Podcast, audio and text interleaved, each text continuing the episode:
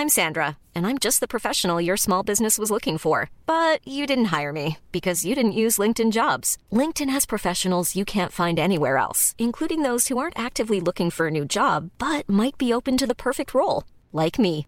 In a given month, over 70% of LinkedIn users don't visit other leading job sites. So if you're not looking on LinkedIn, you'll miss out on great candidates like Sandra. Start hiring professionals like a professional. Post your free job on linkedin.com/people today. Burrow is a furniture company known for timeless design and thoughtful construction and free shipping, and that extends to their outdoor collection.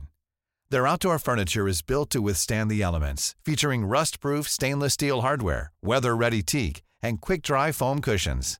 For Memorial Day, get 15% off your Burrow purchase at burrow.com slash ACAST and up to 25% off outdoor. That's up to 25% off outdoor furniture at burrow.com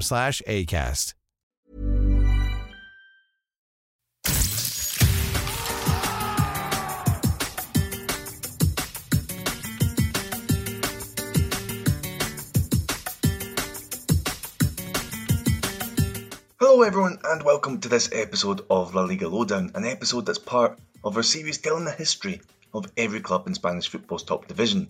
I'm your host, Stu McTear, and we've got some excellent guests coming up as we tell the story of Elche. This is a club from the Valencian community. It's a fairly small club in relative terms when we talk about Spanish football, but I'll be honest, from researching for this episode, their history is a lot richer than I actually expected, and there's so many twists and turns along the way. So let's get into it and let's start off by looking back on a few of their special moments. Fue el 18 de mayo de 2013, 25 años después, el Elche Club de Fútbol ascendía a Primera División. Lo hizo a las 8 menos 10 de la tarde en el hotel de concentración en Almería y sin jugar. El empate del Alcorcón contra el Barça B hizo al Elche equipo de primera esto se tiene que acabar ya. ¿Qué espera el árbitro para pitar? Se va a acabar, se va a acabar. Final. El Elche está en segunda división. El Elche está en segunda división. Fidel, Fidel saca el centro. Peramilla. Gol, gol, gol. Gol del Elche.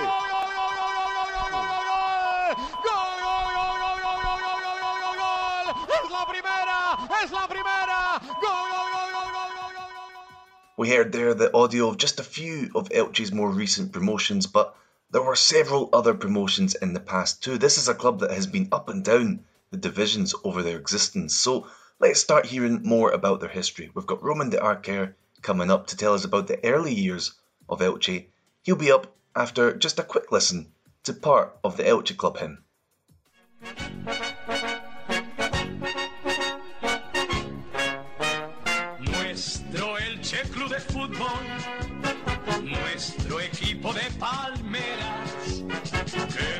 Dos años ascendieron a segunda y a primera. The story of Elche Club de Fútbol began with a bang, literally. It was at the Vicente Albarrac fireworks display when the decision to form the club was taken. Leaders of the existing city teams agreed to form one club to represent the people and officially registered Elche in January 1923. In August 1926, their famous Altabix Stadium was inaugurated. It was Elche's proud home for half a century, and this old ground still provokes feelings of nostalgia and affection among fans. There is a fascinating story behind their distinctive shirt. In 1927, Czech coach Anton Fivber noticed that the majority of clubs wore plain white shirts. He added a simple yet striking feature to Elche's kit the horizontal green stripe. Distinctive, identifiable, and aesthetically pleasing, it continues to the present day. One of their nicknames, Los Franjiverdes, refers to this uniquely charming characteristic. Yet trouble arrived after the 1949-50 season when Elche refused to compete in a replayed relegation playoff. They were heavily sanctioned and demoted. With internal conflict and mountain debts, Elche were on the brink of collapse. But salvation came through a cooperative group led by President Pascual Anton Moya. They were able to settle debts with players and the Spanish Federation. The club's website describes it as one of the most endearing gestures in the history of the club. Paco Lahuerta was the selfless symbol of the cause, dedicated to sustaining the club as he helped with administration, finance, and even maintenance tasks. This group knew that the soul of this special club was worth saving. The legacy of the debt prevented much investment in the squad, and results reflected this. But in 1955, Jose Esquitino arrived as president, and their sporting fortunes began to change for the better. The cooperative was disbanded, the debt was cleared, and the obsession of reaching the top tier of Spanish football was finally realized. At the start of 1957-58, Elche were in the third division, but had just signed Barcelona goal-scoring legend Cesar Rodriguez as player coach. At the age of 37, he led a blistering attacking side which scored 147 goals to reach Segunda. They didn't stop there and stormed to back to back promotions, scoring 73 goals in 30 matches, led by Honduran forward Jose Cardona. Elche played their first ever La Liga match on September 13, 1959, and they scored a late equalizer away to Real Oviedo in a 1 1 draw. A week later, their maiden home match in the top flight was one to remember. The mighty Barcelona came to Altabix as Cesar faced off against his old club.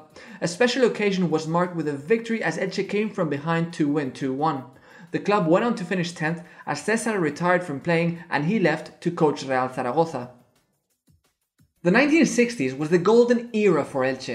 In 1962, Esquitino was replaced as president by Manuel Martinez Valero, and then their best finish came in 1964 under Paraguayan coach Heriberto Herrera.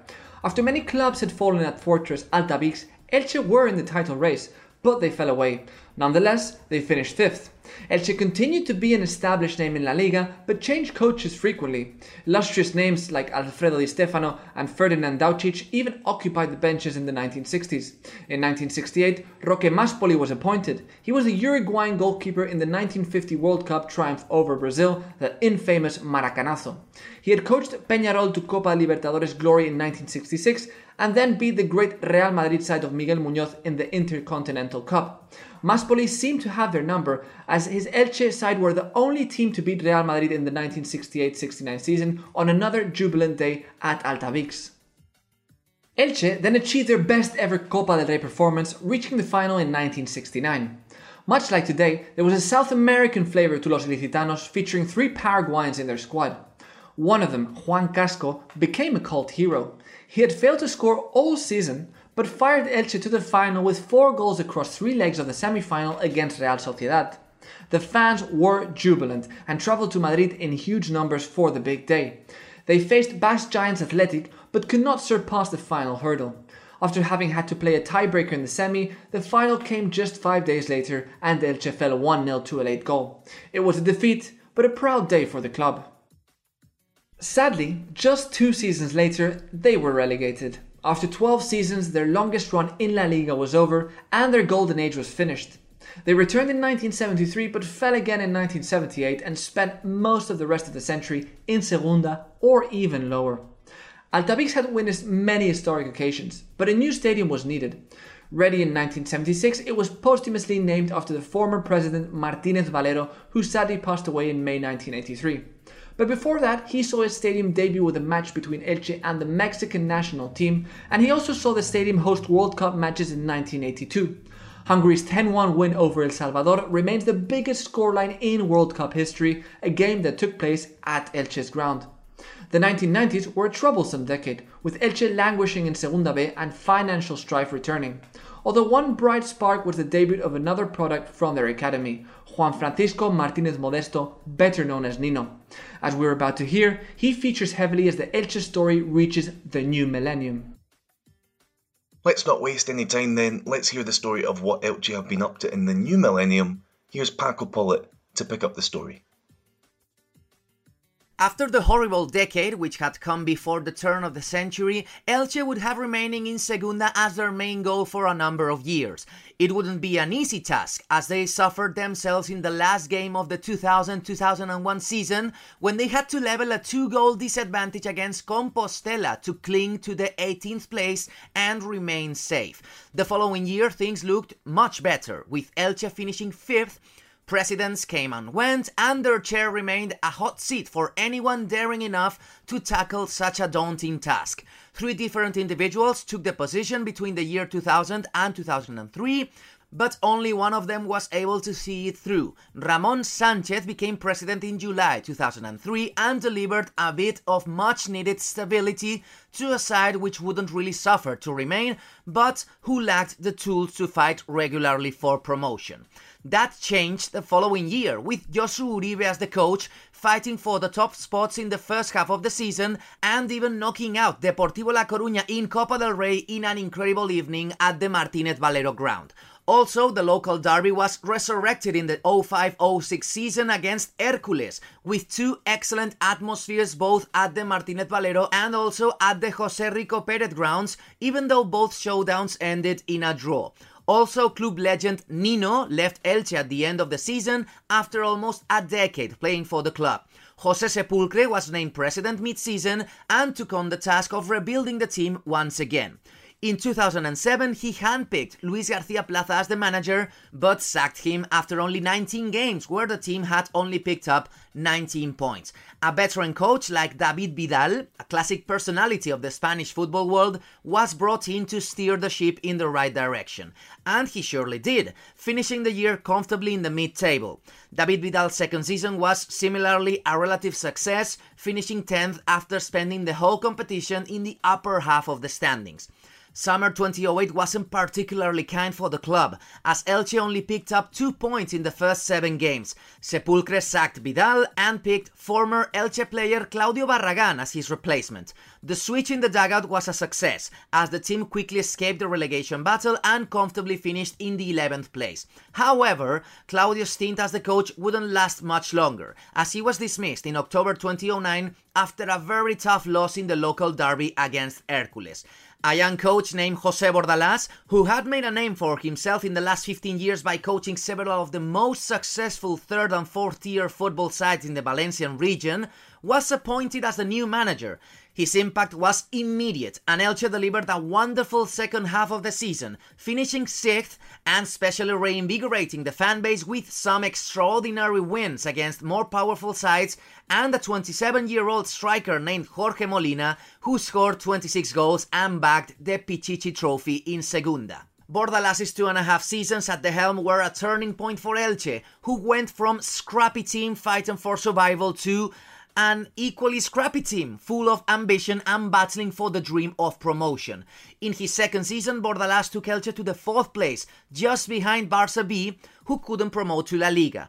Unfortunately for them, the competition format had been modified the summer before and now a playoff had to take place. Elche had chances literally till the last minute of the postseason, but Granada got the upper hand after a goalless draw in the away leg and a 1 1 final score in the Martinez Valero thanks to the double value of the goal scored away from home. After being so close to success, the 2011 2012 season began with high hopes of once again trying to win promotion. But after spending the middle third of the campaign within the top six places, the team lost their edge and ultimately Bordalas was sacked after matchday 33. Such disappointment was turned around only 12 months later. In May 2013, Elche were back to Primera after a 24 year absence, thanks to a magnificent season under coach Fran Escribá, who built a rock solid, record breaking squad, picking up 49 points out of the 63 in the best first half ever of the competition. Elche went up after being top of the league for the whole season, from matchday 1 to matchday 42, a feat that no side had managed to do ever before. Escribá's three years at the club were an incredible success as he was able to keep his side in Primera for two consecutive seasons, fighting to the last breath in the final games, but surviving nonetheless. However, Elche's financial situation was extremely delicate, and that ultimately proved to be the cause of their demise. In summer 2015, La Liga decided to relegate Elche to Segunda because of their debts, and only the effort of Elche society and fans pooling together financial resources was able to stop yet another relegation to Segunda B. But the club had to start from scratch. After Sepulcre left and caretakers stabilized the situation, Rubén El Pipo Baraja was appointed as the manager and the team was able to keep their place in Segunda without much effort, and with Sergio León scoring 22 for them. In 2016, a new president was named in April, Diego Garcia Juan, and two club legends were back that following summer. Defender Edu Albacar, who had, by the way, retired one year earlier, and striker Nino, who returned home after a decade away from Elche. Coach Rubén Baraja left the club. Unfortunately, the 16-17 season was an absolute disaster class, sending Elche straight to Segunda B 18 years later. And it could have been much worse, as their performance the following season under Vicente Mir and Josico Moreno was lackluster and far from the goal of bouncing back.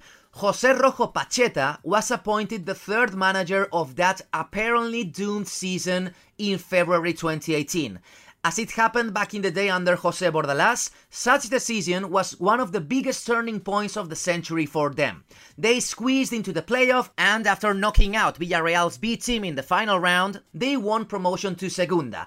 With almost no time to prepare for the upcoming season, they managed to keep their consistency and after a very slow start, finished comfortably mid-table. And then one of the most inspiring success stories of the decade took place how Little Elche, who only aspired to remain and have a quiet 1920 season, surprisingly snatched the sixth spot after the COVID 19 break, a 2 1 win against Oviedo in their last game, and the whole Deportivo Fuenlabrada controversy. How Little Elche beat Zaragoza with a historic Nino late goal in La Romareda, and how Little Elche against favorites Girona earned a spot in La Liga on August 23, 2020, with a 96th minute win in Montilivi, an epic Pere Milla goal and a celebration for the ages with manager Pacheta, hailed as the club's miracle man by their fan base. Hiring for your small business? If you're not looking for professionals on LinkedIn, you're looking in the wrong place. That's like looking for your car keys in a fish tank. LinkedIn helps you hire professionals you can't find anywhere else, even those who aren't actively searching for a new job but might be open to the perfect role. In a given month, over 70% of LinkedIn users don't even visit other leading job sites. So start looking in the right place. With LinkedIn, you can hire professionals like a professional. Post your free job on linkedin.com slash people today. Everyone knows therapy is great for solving problems. But getting therapy has its own problems too. Like finding the right therapist, fitting into their schedule, and of course, the cost. Well, BetterHelp can solve those problems. It's totally online and built around your schedule. It's surprisingly affordable too. Connect with a credentialed therapist by phone, video, or online chat, all from the comfort of your home.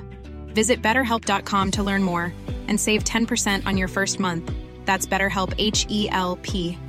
Burrow is a furniture company known for timeless design and thoughtful construction and free shipping, and that extends to their outdoor collection.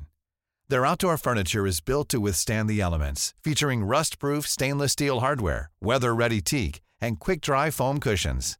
For Memorial Day, get 15% off your Burrow purchase at burrow.com slash ACAST and up to 25% off outdoor. That's up to 25% off outdoor furniture at burrow.com slash ACAST. So we've heard all about Elche's history from Roman and Paco there and several interesting characters have come up along the way. We're going to delve a little deeper now into a few of their stories with Matt Clark He's picked three all-time Elche legends and he's going to explain why each is special in their own right. And of course, the first one is Nino. Their very own Peter Pan, his career mirrors the journey of the club from the late 1990s onwards. He epitomises the ups and downs, the pride and the pain. Making his debut as an 18 year old in the third division in 1998, fans quickly took him to their hearts. At the end of that season, Elche were in the promotion playoffs and needed to beat Melilla to keep their hopes alive. With the score at 1 1, all seemed lost, but Nino scored in the 93rd minute to send the crowd at the Martinez Valero into raptures. He stayed at Elche until 2006, but that shot at La Liga eluded them. His prolific record meant that he made the jump to the top flight, but it sadly wasn't with Elche. A decade later, Nino, now 36, returned home to the Franjiverde side. But Elche were relegated again, and Nino found himself back where it all began in the third tier. The dream of playing for Elche in La Liga was slipping away as the years passed by. Q 2019-20, the season of the miracle. Elche scraped into the playoffs, and after a cagey semi final, 40 year old Nino scored late on in the second leg to send them to the final. The rest, as they say, is history. The record appearance maker and all time top scorer for Elche and in Segunda was finally able to represent his club in the best league in the world. The second legend is perhaps a bit left field, but a worthy inclusion. It must be remembered that in the middle of the 20th century, Elche very nearly ceased to exist. The financial problems were so stark that the very survival of the club was in peril. Step forward Paco Lahuerta, a player who led the cooperative which saved the club. He became the personification of the cause, leading by example as everyone came together to keep the club ticking over, from admin to maintenance to painting the walls of the stadium.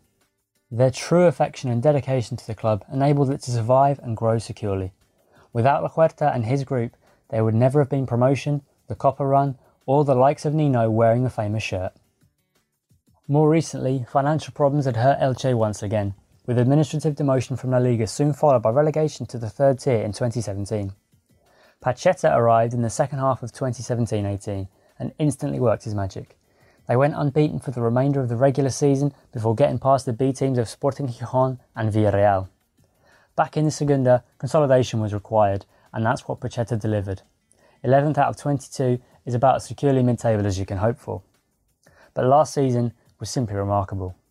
Unfancied by many, with a coronavirus interruption to contend with, Elche made it to the playoffs. Under Pacheta's expert tutelage, they beat Real Zaragoza and then Girona without conceding a single goal in the playoffs. Elche were back in La Liga and Pacheta was the man who made it happen. Sadly, they parted ways in the closed season, but fans will always adore him, not least for realising Nino's career long dream of finally playing for Elche in the top flight. The fans really will always adore Pacheta, just like they appreciate any figure who gives their all for the club. It's time now to hear a little more about the Elche fans themselves and what this fan base is like, and we'll do that with David Hayes, who runs EuroTourGuide.com along with his wife Jessica, and who attends Elche games along with local and international fans alike. Here's David on what the city and the stadium have to offer. The special spirit that exists in the city of Elche also exists in the Martinez Valero, the stadium of the local La Liga team. Elche, as it is called in the local Valenciano language, has a strong history, featuring the Dama de Elche, an iconic statue from the Iberian time which was discovered in pristine condition at the turn of the 19th century, and its two UNESCO World Heritage Awards, one for the thousands of palm trees which were originally planted by the Romans, and two, the unique medieval mystery play which represents the Assumption of Mary. Today, the city is the 19th largest municipality within Spain and creates a charmingly friendly atmosphere. This is perhaps what will make a visit to the Martinez Valero a unique experience. The small town family feel of Elche resonates through the stadium every match day as families and friends meet, creating a welcoming environment.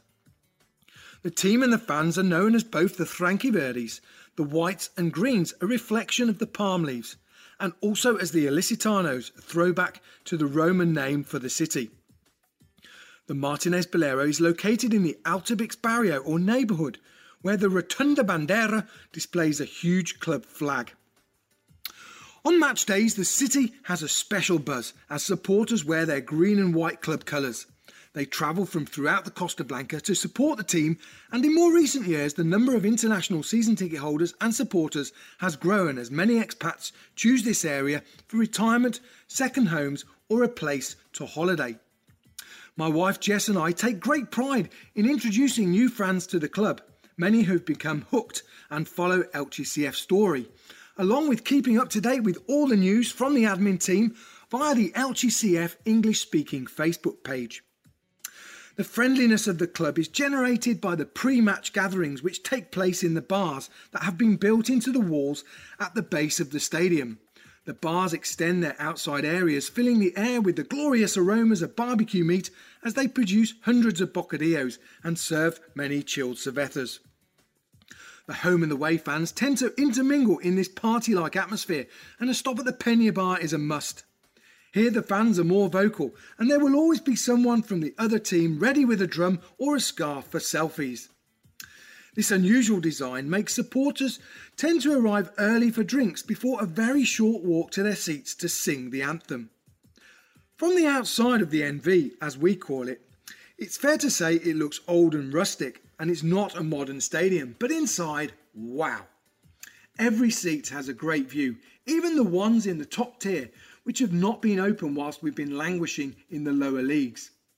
The last La Liga matches which spectators attended were back in the 2014 era, and the atmosphere was magic.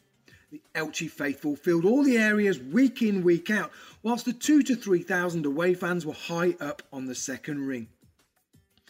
First timers will always remember the teams arriving on the turf. The whole stadium erupts into song, passionately singing the town's anthem, which is based on the city's history and features the Dama and the date palms. Scarves are held aloft, a sign of solidarity and the real motivation for our team, as well as being a great moment for the camera. We hope one day you too can enjoy a game here in the beautiful city of Elche, and let's hope come May we too can be back in our beloved Martinez Valero for another season in La Liga. Mucho Elche.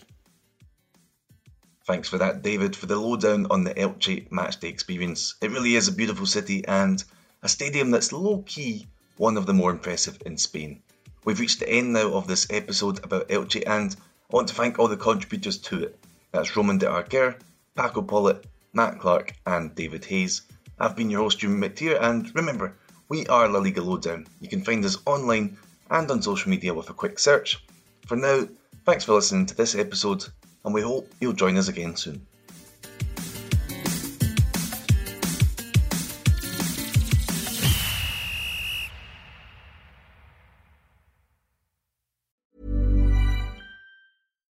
Deserves the best, and there's no better place to shop for Mother's Day than Whole Foods Market. They're your destination for unbeatable savings, from premium gifts to show-stopping flowers and irresistible desserts. Start by saving 33% with Prime on all body care and candles. Then get a 15-stem bunch of tulips for just $9.99 each with Prime. Round out Mom's menu with festive rosé, irresistible berry chantilly cake, and more special treats. Come celebrate Mother's Day at Whole Foods Market.